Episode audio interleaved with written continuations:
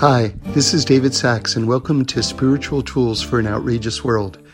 Every week we do a little couples therapy between us and God. It's a chance to deepen and explore our most important relationship. Okay, I'm glad you're here, and let's get ready for Shabbos. It's about to be Parshas Pinchas, and we're entering into the three weeks.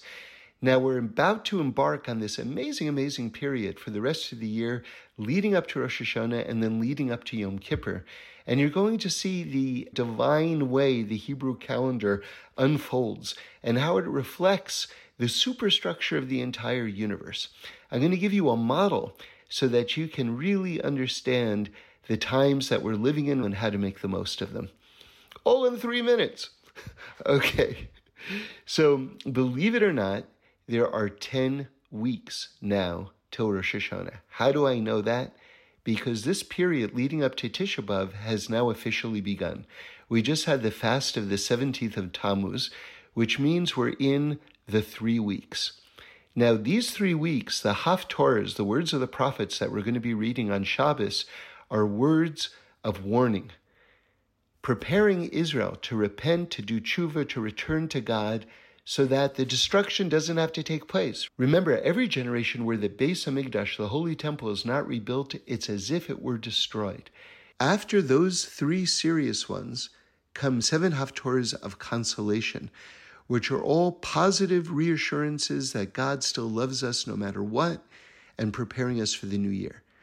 We know that when God created the universe, he made 10 sayings and 10 sefirot, were created. These are divided up to the top three and the bottom seven.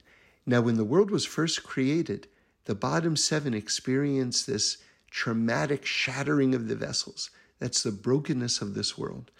But the top three energies were never broken. And so there's an aspect of perfection which remains in creation no matter what. Now, isn't it interesting that we've got the three weeks, followed by the seven weeks. And then it's Rosh Hashanah, and then we're in the 10 days leading up to Yom Kippur.